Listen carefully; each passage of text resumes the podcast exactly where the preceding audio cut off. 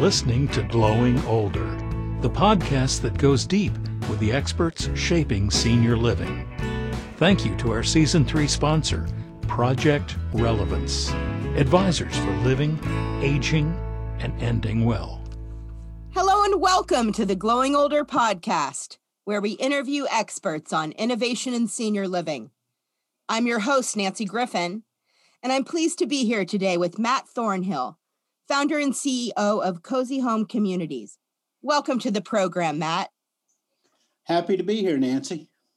well, thank you. Well, you're widely recognized as a boomer expert. I'd love it if you could tell us about your background and how you segued from the advertising business to founding the Boomer Project in 2003. Well, I, I actually did spend, gosh, the first 20 plus years of my career was in the ad agency business, first in Madison Avenue in New York. Then I came to my hometown, Richmond, Virginia, worked for an agency called the Martin Agency. And uh, one of the things in the advertising business is I studied consumer behavior.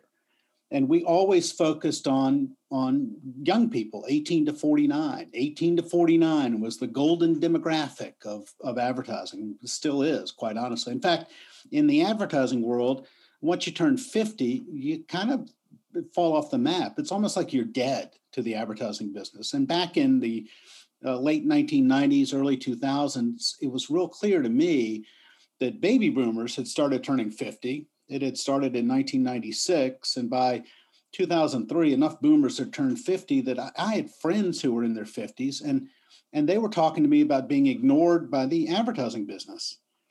Uh, you know, ad, ad people just wanted to sell them Geritol or maybe a Cadillac every once in a while, but otherwise they just ignored them. And I said to myself, self, that's a group that's going to have a lot of spending power over the next 20 years. Marketers are missing the boat.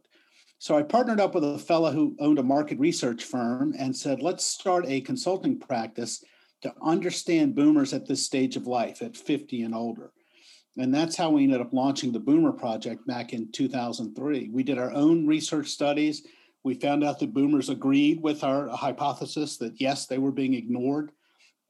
And they really wanted to, uh, we wanted to help marketers understand, you know, how to sell and market to this, this segment who weren't yet old, but were older than that golden demographic of, of 18 to 49. Exactly. So how um, how did you segue from the Boomer project, from doing your research, to um, to entering the senior housing market? Well, actually, the senior housing market found us in the mid 2000s uh, and 10, I guess 2005, 2006. They called us up and said, "Hey, Matt, we want to understand boomers. They're going to be our next consumer." And I said, "Like what? No, they're not. They're they're way too young." Maybe they're the adult children making decisions for their uh, older parents, but they're not really interested in your product. And in fact, once they get to that age, based on what I know about boomers, I don't think they're ever going to be interested in your current product. But nonetheless, people wanted to hire us. We worked uh, consulting gigs and did presentations all across the country to educate the senior housing business, senior living business about, about boomers that kind of went away with the recession, but then it came back in about 2015, 2016, when again, uh, owners and operators and the people that run the conferences and put on the events said, we really want to understand where boomers are.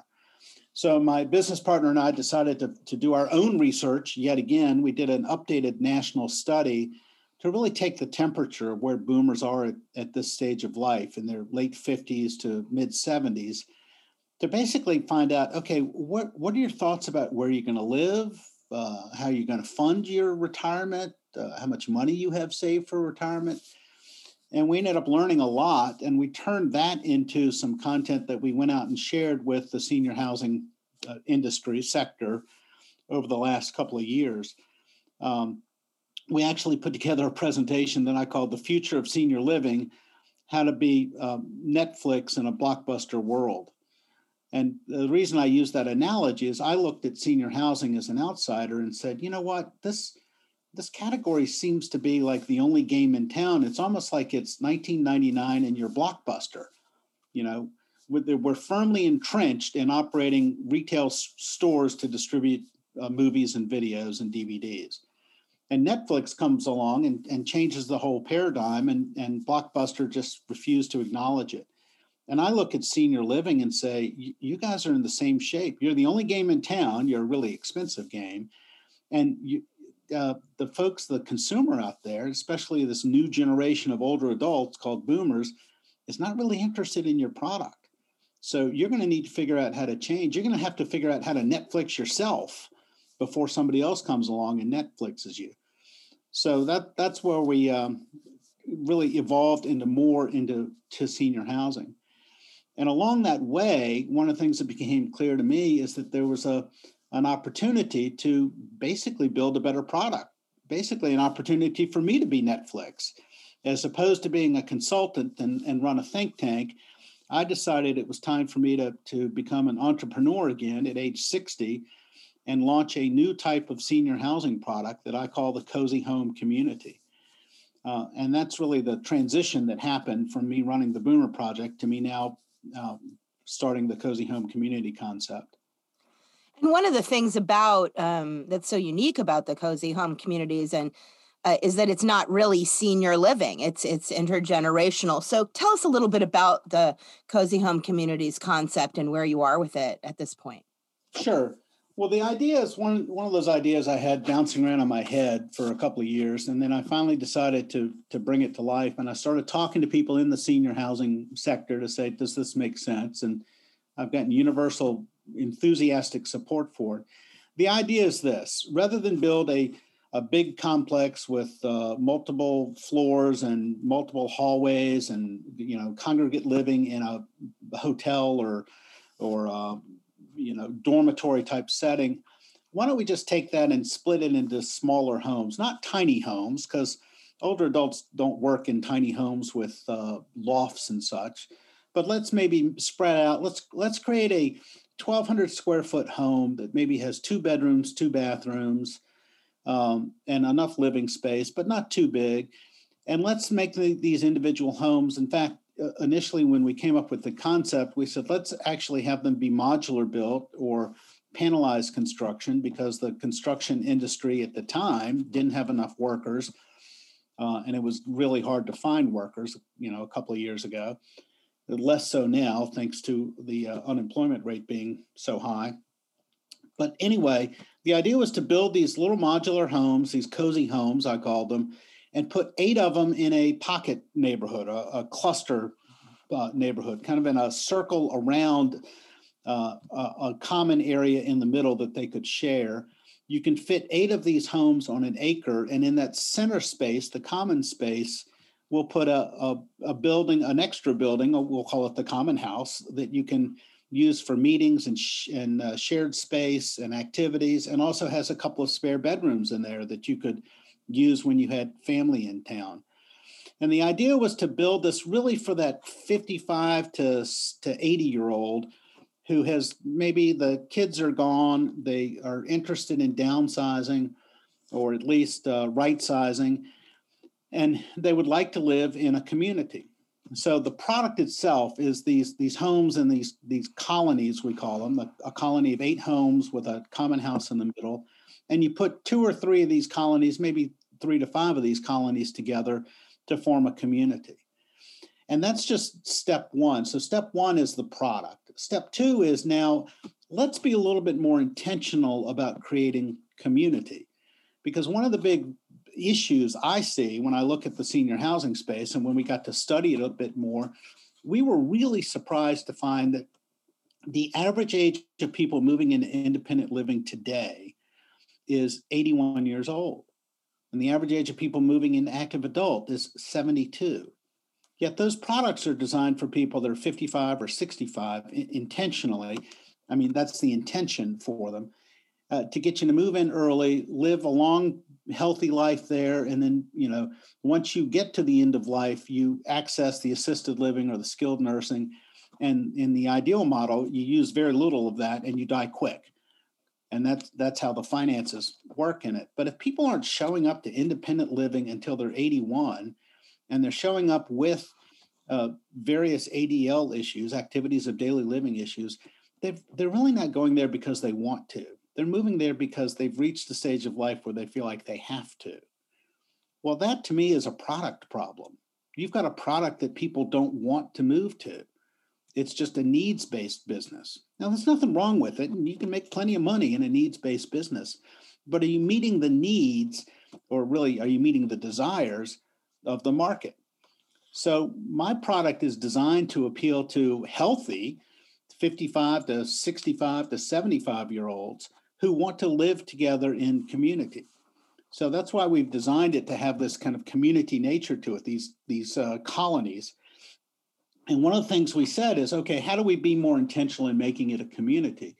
Why don't we, you know, the the what makes a community community is not the buildings, it's not the layout, it's the people and the shared stories and shared experiences and shared connections that the people have.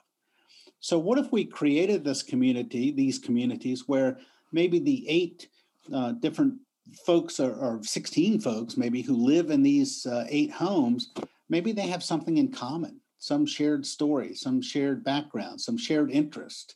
Maybe they're all retired school teachers. Maybe they are in the healthcare field at some point in their career. Maybe they're musicians.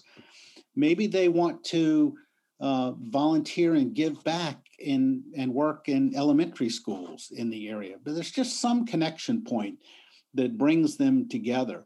And it can be as, you know, maybe they're all Jimmy Buffett fans. It doesn't matter what it is, but something that helps connect them. And our intention is to uh, use the same resources that colleges use to match up dorm roommates to find people that would like to live near each other and have perhaps something in common with how they live, how they go about their day, what their interests are, so we can essentially match them up if they don't show up and already have a match set up. We're also uh, really being intentional in designing these communities to appeal to a specific segment. Uh, I mentioned the age 55 to 75, 85 I mean, sorry, 75, 80. but more importantly, to make it for the middle income folks, the middle market, because that's a huge uh, gap in the marketplace today. The senior living, senior housing space, it really has the top end of the market covered, and it's got the, the low end of the market somewhat covered thanks to uh, federal funding and, and affordable housing that's available. But there's no product for the middle there's no product for the middle that's intentionally built for them. So that's what we're also trying to do is to make this an affordable product uh, for folks to come live in. One of the unique things about your property is the the giving back to the community by design, correct? Yeah, in fact, that's the, the, kind of the third element. So the first is the physical. What's it look like? How's it how's it configured? And if you go to cozyhomecommunity.com, a picture's worth a thousand words. You can see what what the houses look like and how the colonies are configured. Uh, the second element is the fact that there's this shared common story of the residents who live in each colony. And then the third element is uh, we do want people to be a part of the solution, not just there to be served. So we want to have folks agree to, when they move in, it's a rental property, by the way. We want them to agree to give, as, as long as they're able, 12 hours a month to the community and that can be volunteering to I don't know help with the landscaping. It could be uh, managing the the uh, the books for the for the uh, operation, but to basically have a role to play in helping our neighbors. You know, research has been done that that human beings are more than willing to help each other, but the folks who need help are really reluctant to ask for it. And if you set up a kind of this time bank model uh, where you say, okay, I know that Joe down the down the block there has got three hours still to give this month, and I need some help with some some things today. I I don't feel bad about asking Joe because I know he's looking for something to do. So setting up this model where people kind of have a, a time bank where they share their hours and give back to each other is a great way to foster community. And in doing that, it gives people purpose, it engages people, it gives people ownership of the community. They're not there just to be served, they're there to serve. And it can make a huge difference in, in how healthy somebody can live at this stage of life. You know, you've seen the research that says living alone by yourself, not having a purpose will kill you faster than just about anything else. So let's be intentional about creating the community aspect of this to make it possible for folks to live together. Well, clearly, uh, both from an economic perspective and a cultural perspective, your concept has taken off. So, give me a little update on where you are now, how many there are, how many are in development, where they are. Just give me a download. Well, we're actually uh, we launched in January, and we were cooking with gas uh, in early February and into March before COVID hit. And our segment that we're focusing on is is partnering with current operators of senior living, actually nonprofit operators of senior living. We have found to be the low hanging fruit, so to speak, because they're interested in adding this as a part of their portfolio uh, building a cozy home community on land they already own so that they can do a better job of addressing the middle market. You know, those nonprofits started, many of them, like 100 years ago as homes for widows and orphans.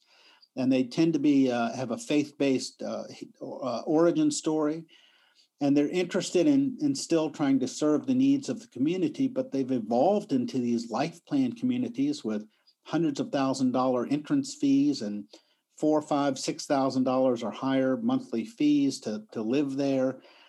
Um, and they're like, well, we're not really serving the community at large. So how do we do a better job of that? And one way is to build a cozy home community. So we have identified uh, senior living operators and have talked to them, and we were actually pretty far down the path with several of them, and then COVID hit.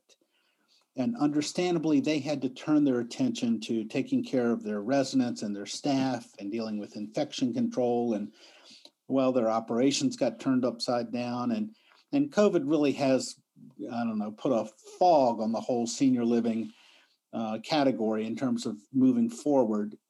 I think that fog is starting to lift. You know, the vaccine coming and and all the the uh, kind of good news we see in early 2021 the fog is going to lift. We have some prospects that are still we're moving forward with. We're just not ready to announce who they are yet. Uh, we do have a, a, opportunity down in rural Georgia that we're pursuing. We have one in St. Louis. We have one here in my home state of Virginia that we're pursuing, and we're talking with people out out in Colorado.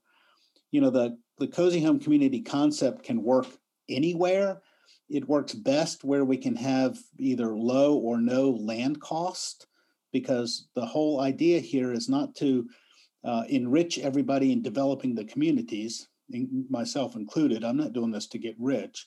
I'm doing this to try to create a new model for how we can do middle market, middle income housing for seniors, where it's community driven and community based you know one of the things we're well several of the things we're leaning into is how people are going to live in community in in five or ten years.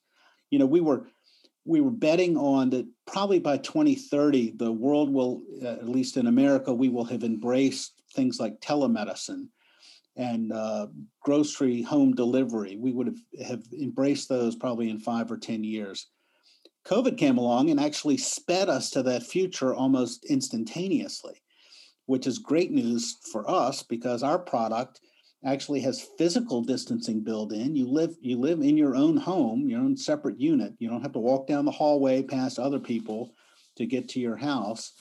Um, and people are you know getting used to pretty quickly okay i can access my doctor from my home i don't have to go to the doctor's office i can get prescriptions delivered to me i don't have to go to the drugstore i'm, I'm used to ordering groceries now online so the world is, is changed. COVID has brought changes even faster, making our community make even more sense uh, down the road. You know.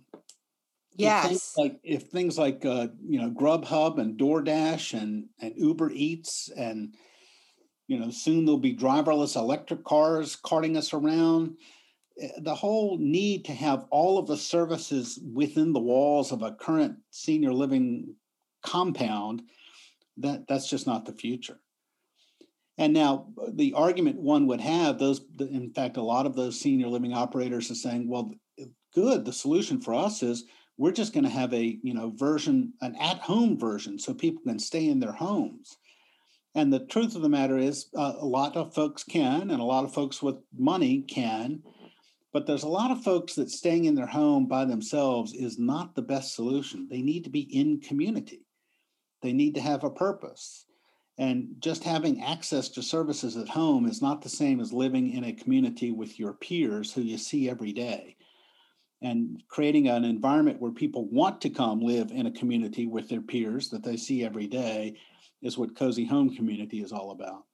I can't say that that's exactly what a lot of the congregate living versions of, of senior living that are out there today are really delivering. Uh, they're delivering it, but they're delivering it now with um, dealing with infection control and limiting access and all kinds of restrictions. That's not how people want to live at this stage of life. They don't want to live locked down. They want to live where they have control over things. And a cozy home community will give people control.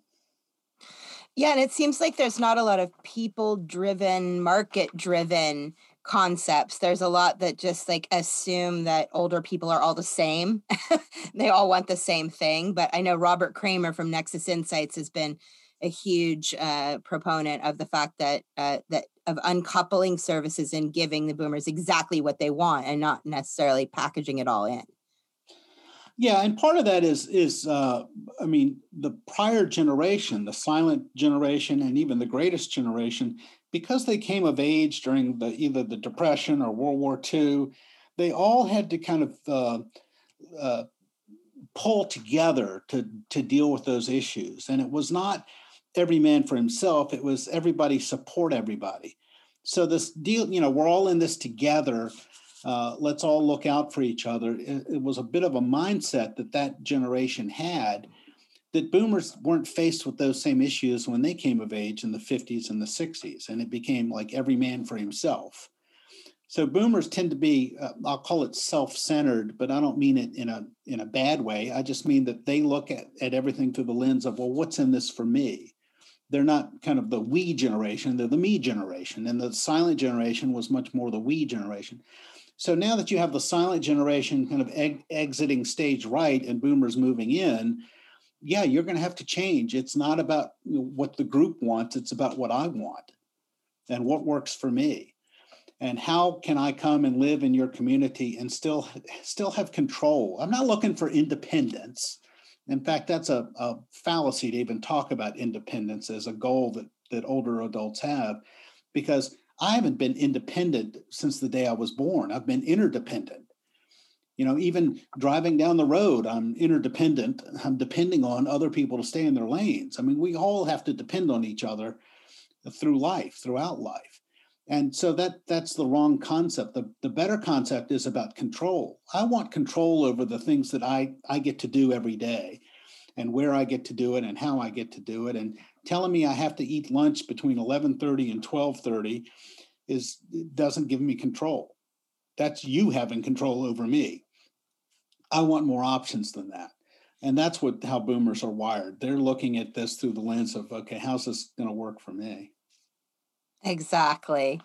Well, I know that the cozy home community gets you excited, but what gets you most excited these days? And I'm going to say, besides the cozy home community. well, that's a good question. I mean, I've, I've, devoted my time now to kind of see if I can get this off the ground. I, I guess uh, I'm excited. I, maybe excited is the world. I'm I'm anxious, which means I'm filled with anxiety. That we have got a, a a huge resource in America that we have to tap into, and it's called older adults. Uh, the number, for example, the number of people who are 75 and older in America today is going to grow by 48% between now and 2030. Oh. So it's one and a half times larger than it was to, than it is today. So that's you know, you, you hear that and you think, oh my gosh, what a problem that's going to be. We're going to have all these older adults. It's like growing older is not a problem. It's not a crisis, it's a blessing. It's a blessing to have a longer life. You know, the whole mindset of the the uh, I'll call it the aging industrial complex. In fact, that they even call it aging as if it's a disease that can be cured. You know, we're we're going to have to deal with the problems of aging. It's like no, there are no problems of aging there's just the reality of growing older.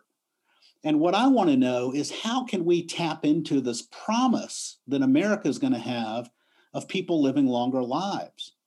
Because people living longer lives have something that younger people don't have. They've got wisdom that goes with comes from experience.